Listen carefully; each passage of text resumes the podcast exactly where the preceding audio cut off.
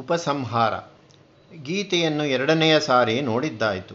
ನಮ್ಮ ಉಪಯೋಗಕ್ಕಾಗಿ ಏನನ್ನು ಸಂಪಾದಿಸಿಕೊಂಡ ಹಾಗಾಯಿತು? ನಾವು ತಿಳಿದುಕೊಳ್ಳ ಹೊರಟ ಶಾಸ್ತ್ರ ಯಾವುದೇ ಆಗಲಿ, ಕಲೆ ಯಾವುದೇ ಆಗಲಿ, ಅದರ ವ್ಯಾಸಂಗಕ್ಕೆ ಎರಡು ಬೇರೆ ಬೇರೆ ದಾರಿಗಳುಂಟು. ಒಂದು ತರ್ಕ ನಿಶ್ಚಯದ್ದು, ಥಿಯರಿ. ಇನ್ನೊಂದು ಪ್ರಯೋಗ ನಿಶ್ಚಯದ್ದು, ಪ್ರಾಕ್ಟೀಸ್. ನಮ್ಮ ನಡಿಗೆಗೆ ಎರಡು ಕಾಲು ಬೇಕಾಗಿರುವಂತೆ ನಮ್ಮ ವಿದ್ಯಾರ್ಜನೆಗೆ ತರ್ಕ ಮತ್ತು ಪ್ರಯೋಗ ಇವೆರಡೂ ಬೇಕಾದವು. ಎರಡು ಕೂಡ ಕೂಡಲೇ ನಡೆಯಬೇಕು. ಆದರೂ ಕೆಲ ಕೆಲವು ವಿದ್ಯೆಗಳಲ್ಲಿ ಸಾಮಾನ್ಯ ಜನಕ್ಕೆ ತರ್ಕ ಭಾಗಕ್ಕಿಂತ ಪ್ರಯೋಗ ಭಾಗ ಹೆಚ್ಚು ಮುಖ್ಯವಾಗುತ್ತದೆ. ಉದಾಹರಣೆಗೆ ಸಂಗೀತ ಶಾಸ್ತ್ರವನ್ನು ನೋಡೋಣ. ಸಾ ಎಂದರೆ ಇಷ್ಟು ಸ್ಪಂದ ತರಂಗಗಳು, ರಿ ಎಂದರೆ ಇಷ್ಟು ಸ್ಪಂದನಗಳು, ಅರ್ಧಾಕ್ಷರ ಎಂದರೆ ಇಷ್ಟು ಪರಿಮಾಣ, ಕಾಲಾಕ್ಷರ ಎಂದರೆ ಇಷ್ಟು, ಈ ಲೆಕ್ಕಾಚಾರಗಳನ್ನೆಲ್ಲ ತಿಳಿದು ಮೇಲಲ್ಲ ಹಾಡುವವನು ಹಾಡುವುದು ಅವನು ಹಾಡಿದ ಮೇಲೆ ಲಕ್ಷಣಕಾರರು ಆ ವಿವರಗಳನ್ನು ಲೆಕ್ಕ ಮಾಡುತ್ತಾರೆ. ಛಂದಶಾಸ್ತ್ರದಲ್ಲಿಯೂ ಹಾಗೆಯೇ. ವಾಲ್ಮೀಕಿಗಳು ಈ ವೃತ್ತವನ್ನು ಇಲ್ಲಿ ಹಾಕಬೇಕು ಎಂದು ಮಾತ್ರೆಗಳನ್ನೆನೆಸಿ ರಚನೆ ಮಾಡಲಿಲ್ಲ. ಅವರಿಗೆ ತೋರಿದಂತೆ ರಚನೆ ಮಾಡಿದರು. ಆಮೇಲೆ ಚಂದೋವಿದರು ಅದರಲ್ಲಿ ಲಕ್ಷಣವನ್ನು ಹುಡುಕಿ ಹೀಗೆಂದು ಸಿದ್ಧಾಂತ ಮಾಡಿದರು. ಅವರ ಬಾಯಿಂದ ಹೊರಟ ವಾಕ್ಯ ಶ್ಲೋಕವಾಗಿತ್ತೆಂಬುದು ಅವರಿಗೆ ತಿಳಿದೇ ಇರಲಿಲ್ಲ. ಅವರು ಮಾತ್ರೆಗಳನ್ನು ಲೆಕ್ಕ ಮಾಡಿ ಆ ಮಾತುಗಳನ್ನಾಡಲಿಲ್ಲ. ಬ್ರಹ್ಮದೇವನು ಬಂದು, ಅಯ್ಯ, ನಿನ್ನ ಬಾಯಿಂದ ಹೊರಟ ಬಂದದ್ದು ಶ್ಲೋಕ ಛಂದೋಬದ್ಧವಾದದ್ದು ಎಂದು ಹೇಳಬೇಕಾಯಿತಂತೆ. ಶ್ಲೋಕ ಏವ ತ್ವಯಾ ಬದ್ಧ, ಮಚ್ಛಂದಾ ದೇವ, ಮೊದಲು ನಿರ್ಮಾಣ, ಆ ಬಳಿಕ ಲಕ್ಷಣ. ಲಕ್ಷ್ಯ ಮೊದಲು ಲಕ್ಷಣ ಆಮೇಲೆ ಎಂದು ಶಾಸ್ತ್ರ ಪರಿಭಾಷೆಯಲ್ಲಿ ಹೇಳುತ್ತಾರೆ. ಲಕ್ಷ್ಯದಿಂದ ಲಕ್ಷಣವನ್ನು ನಿಷ್ಪತ್ತಿ ಮಾಡುವುದು ಸಂಪ್ರದಾಯ. ಇನ್ನೊಂದು ದೃಷ್ಟಾಂತವನ್ನು ನೋಡೋಣ. ಪಾಕವಿದ್ಯೆ, ಮೊದಲು ಪಾಕಶಾಸ್ತ್ರ, ಆಮೇಲೆ ಭೋಜನವಲ್ಲ. ನಾವು ಪ್ರತಿ ದಿವಸವೂ ಊಟ ಮಾಡಿ ಸುಖಿಸುವ ಅಡಿಗೆ ರಾಸಾಯನಿಕ ತರ್ಕವನ್ನೋದಿದವರು ಮಾಡಿದ್ದಲ್ಲ. ಭೋಜನದಲ್ಲಿ ಪ್ರಯೋಗ ನೋಡಿ ಕಲಿತವರು ಮಾಡಿದ್ದು. ನಮ್ಮ ಮನೆಯ ವಿದ್ಯುತ್ ದೀಪವು ವಿದ್ಯುತ್ ಶಾಸ್ತ್ರಜ್ಞರು ಹಾಕಿದ್ದಲ್ಲ. ಅಷ್ಟಿಷ್ಟು ಅನುಭವವುಳ್ಳ ಕಂಟ್ರಾಕ್ಟರ್ ಕೆಲಸಗಾರ ಹಾಕಿದ್ದು. ಪ್ರತ್ಯಕ್ಷೋಪಯುಕ್ತಗಳಾದ ಎಲ್ಲ ವಿದ್ಯೆಗಳಲ್ಲಿಯೂ ಕಾರ್ಯಾನುಭವದಿಂದಲೇ ಶಾಸ್ತ್ರ ಸಾಧನೆ. ಈಜು ಕಲಿಯುವವನು ಜಲಬಲ ಶಾಸ್ತ್ರಗಳಲ್ಲಿ ಹೈಡ್ರೋಸ್ಟ್ಯಾಟಿಕ್ಸ್ ಪಂಡಿತನಾಗಿ ಆಮೇಲೆ ನೀರೊಳಗೆ ಕಾಲಿಡುತ್ತೇನುವನು ಅನ್ನುವನಲ್ಲ. ನೀರಿನಲ್ಲಿ ಬಿದ್ದು ಒದ್ದಾಡಿಯೇ ಜಲತರ್ಕವನ್ನು ಓದಿದೆಯೇ? ಅವನು ತನಗೆ ತಕ್ಕಷ್ಟು ಜಲಸ್ವಭಾವವನ್ನು ಕಂಡುಕೊಳ್ಳುತ್ತಾನೆ. ತತ್ವವಿದ್ಯೆಯೂ ಅಂತಹದ್ದೇ ಇಲ್ಲಿಯೂ ಅನುಷ್ಠಾನವೇ ಅಧಿಕಾರ ಎಂದು ನನ್ನ ನಂಬಿಕೆ. ಈ ಗೋಖಲೆ ಸಂಸ್ಥೆಯಲ್ಲಿ ನಾವು ಅನುಷ್ಠಾನವನ್ನು ಉದ್ದೇಶದಲ್ಲಿ ಇಟ್ಟುಕೊಂಡಿರುವವರು. ನಮ್ಮ ಉದ್ದೇಶವು ತರ್ಕಪ್ರಧಾನವಾದ, ವಾದಪ್ರಧಾನವಾದ ಶಾಸ್ತ್ರಗ್ರಂಥದ ಪಾಂಡಿತ್ಯವಲ್ಲ. ಆತ್ಮಜ್ಞಾನ ಸಂಪಾದನೆಗೆ ಮೂರು ಸಾಧನೆಗಳು ಅವಶ್ಯವೆಂದು ಹಿಂದಿನವರ ಮತ. ಶ್ರೋತವ್ಯೋ, ಮಂತವ್ಯೋ, ನಿಧಿಧ್ಯಾಸಿತವ್ಯ.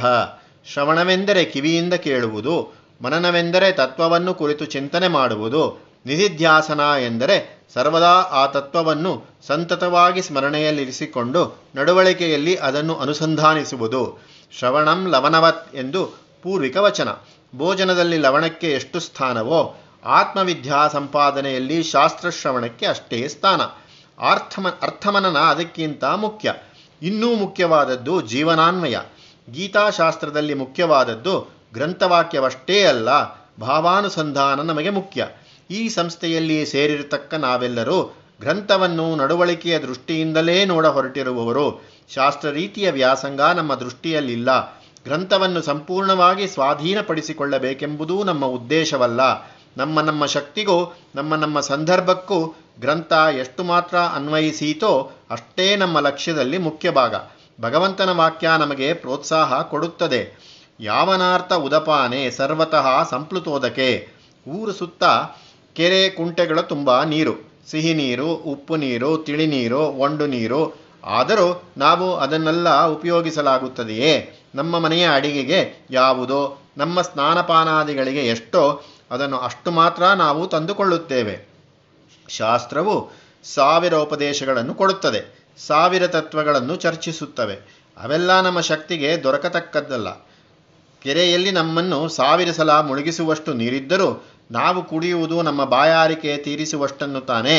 ಸಾವಿರ ಉಪದೇಶಗಳಲ್ಲಿ ನಮಗೆ ಹೊಂದುವುದು ಒಂದೋ ಎರಡೋ. ಅಷ್ಟನ್ನು ನಾವು ಕಂಡುಕೊಂಡು ಸಾಧಿಸುವ ಪ್ರಯತ್ನ ಮಾಡಿದರೆ ಮುಂದೆ ಮತ್ತಷ್ಟನ್ನು ಸಾಧಿಸಿಕೊಳ್ಳುವ ಯೋಗ್ಯತೆ ನಮಗೆ ಕ್ರಮೇಣ ಬಂದಿತು. ನಮ್ಮ ಪಾಲಿಗೆ ಬಂದದ್ದು ಕೊಂಚವೆಂದು ನಾವು ಕೊರತೆ ಪಡಬೇಕಾದದ್ದಿಲ್ಲ. ಕೊಂಚವಾದರೂ ಬಂತಲ್ಲ ಎಂದು ಉತ್ಸಾಹ ಪಡಬೇಕು. ನಾವು ತರ್ಕಾರ್ಥಿಗಳಲ್ಲವಾದರೆ ಮೋಕ್ಷಾರ್ಥಿಗಳೂ ಅಲ್ಲ. ಸ, ಅಲ್ಲ, ಸದ್ಯಕ್ಕಂತೂ ಅಲ್ಲ. ನಾವೆಲ್ಲ ಸಂಸಾರಿಗಳು. ನಮ್ಮ ಈ ಹೊತ್ತಿನ ಸಂದರ್ಭದಲ್ಲಿ ನಾವು ಮಾಡಬೇಕಾದದ್ದೇನು ಎಂಬುದನ್ನು ಕಂಡುಕೊಂಡು ಮಾಡಿದರೆ ಮೋಕ್ಷ ಯೋಗ್ಯತೆ ಉತ್ತರೋತ್ತರ ತಾನಾಗಿ ಬರುತ್ತದೆ. ತೋಟಗಾರನು ಗಿಡಕ್ಕೆ ಪಾತಿ ಕೊತ್ತಿ ನೀರೆರೆದು ಕಳೆ ತೆಗೆಯುತ್ತಿದ್ದರೆ ಸಾಕು. ಹೂವು ಹಣ್ಣುಗಳಿಗಾಗಿ ಅವನು ಬೇರೆ ಶ್ರಮ ಪಡಬೇಕಾಗಿಲ್ಲ. ಹೂವು ಹಣ್ಣುಗಳನ್ನು ತರುವುದು ಋತುಗತಿ. ಅದು ಸ್ವತಃ ಬರುತ್ತದೆ. ಮೋಕ್ಷ ಬರುವುದು ಹಾಗೆಯೇ. ನಮ್ಮ ಧರ್ಮಾಭ್ಯಾಸವು ಪಕ್ವವಾದಂತೆ ನಮಗೆ ಮೋಕ್ಷ ಫಲ ನಮ್ಮ ಶ್ರದ್ಧಾಸಕ್ತಿಗಳು ಮೊದಲು ಅಭ್ಯಾಸದಲ್ಲಿರಲಿ, ಅಭ್ಯಾಸವು ತಾಳ್ಮೆಯನ್ನು ಅಪೇಕ್ಷಿಸುತ್ತದೆ. ಆತುರಪಟ್ಟರೆ ಅಭ್ಯಾಸ ಕೆಟ್ಟೀತು.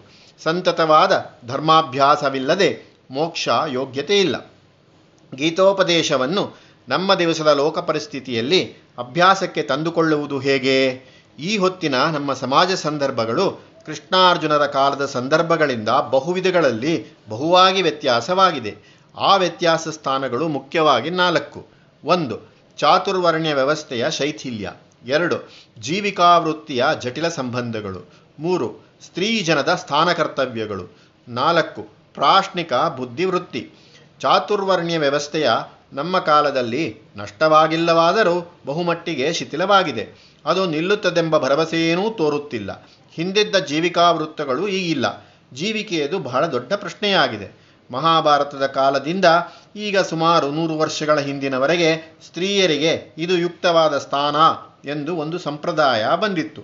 ಈಗ ಆ ಸಂಪ್ರದಾಯ ಬಹುಮಟ್ಟಿಗೆ ಸಡಲಿದೆ. ಅನೇಕ ಕುಟುಂಬಗಳಲ್ಲಿ ಹೆಂಗಸರು ಸ್ಕೂಲ್ ಮಿಸ್ಟ್ರೆಸ್ಸುಗಳಾಗಿಯೋ ಕಾರ್ಖಾನೆಗಳಲ್ಲಿಯೋ ದುಡಿದು ಬರುತ್ತಾರೆ. ಕುಟುಂಬ ಪೋಷಣೆ ಪ್ರಾಮಾಣಿಕವಾಗಿ ನಡೆಯುತ್ತಿದೆ ಅವರಿಂದ. ಇದನ್ನು ಎಲ್ಲ ದೇಶಗಳಲ್ಲಿಯೂ ಕಾಣಬಹುದಾಗಿದೆ. ಇದು ತಪ್ಪೆಂದು ಹೇಳೋಣವೇ. ಹಿಂದಿನ ಕಾಲದ ರಾಜಕುವರಿಯರು ಸೂರ್ಯನನ್ನೇ ಕಂಡಿರಲಿಲ್ಲವಂತೆ. ಅಸೂರ್ಯಂ ಪಶ್ಯ ಎಂಬುದು ಅವರಿಗಿದ್ದ ಹೆಸರು. ಹಾಗೆ ಅಂತಃಪುರಗಳಲ್ಲಿ ಬೆಳೆದರೂ ಅವರು ಈ ಹೊತ್ತು ಅದು ಸಾಧ್ಯವೋ? ಇಲ್ಲ. ಈ ಹೊತ್ತಿನ ಪ್ರಾಶ್ನಿಕ ಬುದ್ಧಿವೃತ್ತಿ ನಾಲ್ಕನೆಯ ಅಂಶ. ಪದ್ಮಾಸನ ಹಾಕಿ ಕುಳಿತುಕೊಳ್ಳಬೇಕೆಂಬುದರ ಏಕೆ? ಎನ್ನುತ್ತೇವೆ. ಸ್ನಾನ ಮಾಡಿ ಕಾಫಿ ಕುಡಿಯಬೇಕೆಂದರೆ ಕಾಫಿ ಕುಡಿದೆ ಏಕೆ ಸ್ನಾನ ಮಾಡಬಾರದು ಎನ್ನುತ್ತೇವೆ. ನಮ್ಮ ಪೂರ್ವಿಕರಿಗೆ ಈ ಪ್ರಾಶ್ನಿಕ ಪ್ರವೃತ್ತಿ ಇರಲಿಲ್ಲವೋ? ಇತ್ತು. ಆದರೆ ಹೇಳಿದ್ದನ್ನು ಅವರು ಒಂದು ಘಟ್ಟದವರೆಗೆ ಪ್ರತಿ ಪ್ರಶ್ನೆ ಇಲ್ಲದೆ ಅಂಗೀಕಾರ ಮಾಡುತ್ತಿದ್ದರು. ಪ್ರತಿಯೊಂದಕ್ಕೂ ಕಾರ್ಯಕಾರಣ ಸಂಬಂಧವನ್ನು ತೋರಿಸಬೇಕೆಂಬುದು ಈ ಹೊತ್ತಿನ ಪ್ರಾಶ್ನಿಕ ಬುದ್ಧಿ ಅಪೇಕ್ಷಿಸುತ್ತದೆ. ಈ ಎಲ್ಲ ಬದಲಾವಣೆಗಳನ್ನು ನಮ್ಮ ದೇಶಕ್ಕೆ, ಯುರೋಪಿನೊಡನೆ ಉಂಟಾದ ಸಂಪರ್ಕದ ಫಲಿತಾಂಶಗಳೆಂಬುದಕ್ಕೆ ಸಂದೇಹವಿರದು. ಆದರೆ, ಆ ವಾದದಿಂದ ನಮ್ಮ ಇಂದಿನ ಕರ್ತವ್ಯ ನಿರ್ಣಯಕ್ಕೆ ಯಾವ ಸಹಾಯವೂ ಆಗದು. ಇಂಡಿಯಾ, ಯುರೋಪುಗಳ ಸಂಪರ್ಕ ಬೆಳೆದದಕ್ಕಾಗಿ ಯಾರು ಯಾರನ್ನೂ ಆಕ್ಷೇಪಿಸುವಂತಿಲ್ಲ. ಇತರ ದೇಶಗಳ ಚರಿತ್ರೆಯಲ್ಲಿ ಇಂತಹ ಘಟನೆಗಳು ಎಷ್ಟೆಷ್ಟೋ ಆಗಿವೆ. ಮಾನವನ ಬುದ್ಧಿ ಪ್ರಗತಿಯ ಅವಸರದಲ್ಲಿ ಪೌರುಷ ಸಾಹಸದ ಅವಸರದಲ್ಲಿ ಇಂಥ ಸಂಘಟನೆಗಳು ಯಾರೊಬ್ಬರ ಪೂರ್ವಾಲೋಚನೆಯೂ ಇಲ್ಲದೆಯೇ ಹೇಗೋ ಹೇಗೋ ನಡೆಯುತ್ತದೆ. ಅವನ್ನು ದೈವ ದೈವತಂತ್ರವೆಂದು ಹೇಳಬಹುದು. ದೈವ ಸಂಕಲ್ಪದಿಂದಲೋ, ಜನಜನಾಂಗಗಳ ಪೂರ್ವಕರ್ಮ ಋಣ ಪ್ರಭಾವದಿಂದಲೋ, ಪೌರುಷ ಸಾಹಸ ವಿಕಾಸದಿಂದಲೋ, ಮತ್ತೆ ಹೇಗೋ, ನಮಗೆ ಅನ್ಯದೇಶೀಯ ಸಂಪರ್ಕ ಬಂದದ್ದಂತೂ ಆಯಿತು. ಅದು ನಮ್ಮ ಜನದ ಅಭಿಪ್ರಾಯ ಸಂಪ್ರದಾಯಗಳಲ್ಲಿ ಬದಲಾವಣೆ ತಂದಿರುವುದು ದಿಟ. ನಾವು ಈ ವಾಸ್ತವ ಸಾಂಕರ್ಯ ಸಂಗತಿಯನ್ನು ಅಂಗೀಕರಿಸಬೇಕಾದದ್ದು ಯುಕ್ತ. ಗೊಣಗಾಡಿ ಪಡವಿಲ್ಲ ಅದು ಉಚಿತವೂ ಅಲ್ಲ. ದೈವ ಸಂಕಲ್ಪವನ್ನು ನಾವು ಕಾಣೆವು. ದೈವದಲ್ಲಿ ಶ್ರದ್ಧೆಯಾದರೂ ನಮಗೆ ಕರ್ತವ್ಯ. ಹಾಗೆ ಉಂಟಾಗಿರುವ ಅನ್ಯದೇಶ ಸಂಪರ್ಕ ಈಗ ಮುಗಿಯುವಂತೆಯೂ ಇಲ್ಲ. ಅದು ಇನ್ನೂ ಬೆಳೆದು ಹರಡುವ ಸೂಚನೆ ತೋರುತ್ತಿದೆ. ಇದು ಅನಿವಾರ್ಯವೆಂಬುದನ್ನು ನಾವು ಗ್ರಹಿಸಬೇಕು. ಇಂಡಿಯಾ ದೇಶವು ನಮ್ಮ ರಾಜರತ್ನಂ ಕೀರ್ತಿಸಿರುವ ಪುಟ್ನಂಜನು ಹಂಬಲಿಸಿದ ಹಾಗೆ ಇದ್ದದ್ರಲ್ಲಾಯಾಗಿ ನಮ್ಮಷ್ಟಕ್ ನಾವಾಗಿ ಮಿಕ್ಕ ಜಗತ್ತಿನಿಂದ ಬೇರೆಯಾಗಿ ಇರುವುದು ಇನ್ನು ಮುಂದೆ ಸಾಧ್ಯವಿಲ್ಲ. ದೇಶ ದೇಶಾಂತರಗಳ ಪ್ರಭಾವದ ಒತ್ತಾಯ ಇಂಡಿಯಾದ ಮೇಲೆ ಹೆಚ್ಚು ಹೆಚ್ಚಾಗುತ್ತದೆ. ಅದನ್ನು ನಾವು ಅಂಗೀಕರಿಸಲೇಬೇಕಾಗಿದೆ. ಇಂಥ ಧರ್ಮ ಸಂಕಟದಲ್ಲಿ ನಮ್ಮ ಭಗವದ್ಗೀತೆಯ ಪರಿಹಾರ ಕೊಡಲಾರದೆ ಹೋದರೆ ಇನ್ಯಾವ ಗ್ರಂಥವೂ ಕೊಡಲಾರದೆಂದು ತೋರುತ್ತದೆ. ಈ ಗ್ರಂಥಕ್ಕೂ ನಮ್ಮ ಈ ಹೊತ್ತಿನ ನಡವಳಿಕೆಗೂ ಇರುವ ಸಂಬಂಧವನ್ನು ನಾವು ವಿಚಾರ ಮಾಡಿ ನೋಡಬೇಕು. ಗೀತೆಯ ತತ್ವೋಪದೇಶವು ಸಮಸ್ತ ಮಾನವ ಲೋಕಕ್ಕೂ ಅನ್ವಯಿಸಬೇಕಾದರೆ ಇಂಡಿಯಾವು ಅನ್ಯದೇಶ ಸಂಪರ್ಕಾವಕಾಶವನ್ನು ಗೀತಾನೀತಿಯ ಪ್ರಚಾರಕ್ಕಾಗಿ ಉಪಯೋಗಿಸಿಕೊಳ್ಳಬೇಕಾಗಿದೆ. ವಿದೇಶ ಸಂಪರ್ಕವನ್ನು ತಪ್ಪಿಸಿಕೊಳ್ಳುವುದಂತೂ ಸಾಧ್ಯವಿಲ್ಲ. ಆದರೆ ಅದನ್ನು ಹದ್ದಿನಲ್ಲಿರಿಸಿ ನಮ್ಮ ಹಿತ ನಿರ್ಣಯದಂತೆ ವಿದೇಶಗಳನ್ನು ತಿದ್ದಿ ತಿರುಗಿಸಿಕೊಳ್ಳುವುದು ಅಸಾಧ್ಯವಾಗದು. ಅದು ಸಾಧ್ಯ. ಆದರೆ ಕಷ್ಟ ಸಾಧ್ಯ. ಆ ಪ್ರಯತ್ನಕ್ಕೆ ನಮಗೆ ಮೊದಲು ಇರಬೇಕಾದ ಸಿದ್ಧತೆ ಗೀತೋಪದೇಶದ ಉಪಯುಕ್ತತೆಯ ವಿಷಯದಲ್ಲಿ ನಮ್ಮ ಮನೋನಿಶ್ಚಯ. ಗೀತೆಯು ಏಕದೇಶೀಯವಾದ ಗ್ರಂಥವಲ್ಲ. ಇದು ಸಮಸ್ತ ಮನುಷ್ಯ ಲೋಕಕ್ಕೂ ಉಪಕಾರವಾದದ್ದು. ಎಲ್ಲ ದೇಶಗಳವರು, ಎಲ್ಲ ಅವಸ್ಥೆಗಳಲ್ಲಿರತಕ್ಕವರು ಈ ತತ್ವಗಳನ್ನು ಮನ್ನಣೆ ಮಾಡಬೇಕು. ಅವರಿಗೆ ಈ ತತ್ವಗಳ ಅನುಸಂಧಾನದಿಂದ ಜೀವನ ಉತ್ತಮವಾಗುತ್ತದೆ ಎಂಬುದು ನಮ್ಮ ನಂಬಿಕೆ. ಸಮಸ್ತ ಮಾನವ ಲೋಕಕ್ಕಾಗಿ ಆದ ಗ್ರಂಥ ಇದು. ಬ್ರಾಹ್ಮಣರಿಗೆ ಮಾತ್ರವೆಂದಾಗಲಿ ಭಾರತಕ್ಕೆ ಮಾತ್ರವೆಂದಾಗಲಿ ಹುಟ್ಟಿದ ಗ್ರಂಥವಲ್ಲ ಇದು. ಬರಿಯ ಹಿಂದೂಗಳನ್ನೇ ಉದ್ದೇಶದಲ್ಲಿಟ್ಟುಕೊಂಡು ಭಗವಂತ ಉಪದೇಶ ಮಾಡಿದ್ದಾನೆಂದರೆ ಭಗವಂತನಿಗೆ ವೈಷಮ್ಯವನ್ನೋ ಪಕ್ಷಪಾತವನ್ನೋ ಆರೋಪ ಮಾಡಿದಂತಾಗುತ್ತದೆ. ಕೆಲವರಿಗೆ ಉಪದೇಶ ಮಾಡಕೂಡದೆಂದೇನೋ ಭಗವಂತನು ಹೇಳಿದ್ದಾನೆ. ಇದಂತೇನ ಅತಪಸ್ಕಾಯನ ಅಭಕ್ತಾಯ ಕದಾಚನ ಎಂದು ಈ ವಿನಾಯಿತಿಯು ಎಲ್ಲ ದೇಶಗಳ ಜನರಿಗೂ ಅನ್ವಯಿಸತಕ್ಕದ್ದೇ ಆಗಿದೆ. ದೇಶ ಕುಲಗಳಾವುದಾದರಾಗಲಿ ತಪಸ್ಸಿದ್ದರೆ ಸಾಕು ಭಕ್ತಿ ಇದ್ದರೆ ಸಾಕು. ಅಂಥವರಿಗೆಲ್ಲ ಗೀತೆಯನ್ನು ಹೇಳಬೇಕಾದದ್ದೇ ಸರಿ. ಅಬ್ರಾಹ್ಮಣರಿಗೆ ಹೇಳಕೂಡದೆಂದು ಭಗವಂತ ವಿಧಿಸಿಲ್ಲ. ಪ್ರತ್ಯುತ, ಎಲ್ಲರಿಗೂ ಹೇಳಬೇಕಾದದ್ದಂದೇ ಆಶಯ. ಆದದ್ದರಿಂದ ಪರದೇಶಗಳ ಸಂಪರ್ಕವನ್ನು ನಾವು ಒಪ್ಪಿಕೊಳ್ಳಬೇಕೆಂಬುದು ಸಿದ್ಧವಾಗುತ್ತದೆ. ಗೀತೆಯ ಸರ್ವಮಾನವೋಪಯುಕ್ತ ಭಾಗವನ್ನು ಮನಸ್ಸಿಗೆ ವಿಶದಪಡಿಸಿಕೊಳ್ಳಬೇಕು ಸಮಸ್ತ ಮನುಷ್ಯ ವರ್ಗಕ್ಕೂ ಅನ್ವಯಿಸಬಹುದಾದ ಭಾಗ ಅದರಲ್ಲಿ ಕೆಲವಿದೆ. ಕೆಲವರಿಗೆ ಮಾತ್ರ ಅನ್ವಯಿಸಬಹುದಾದ ಭಾಗ ಕೆಲವಿದೆ.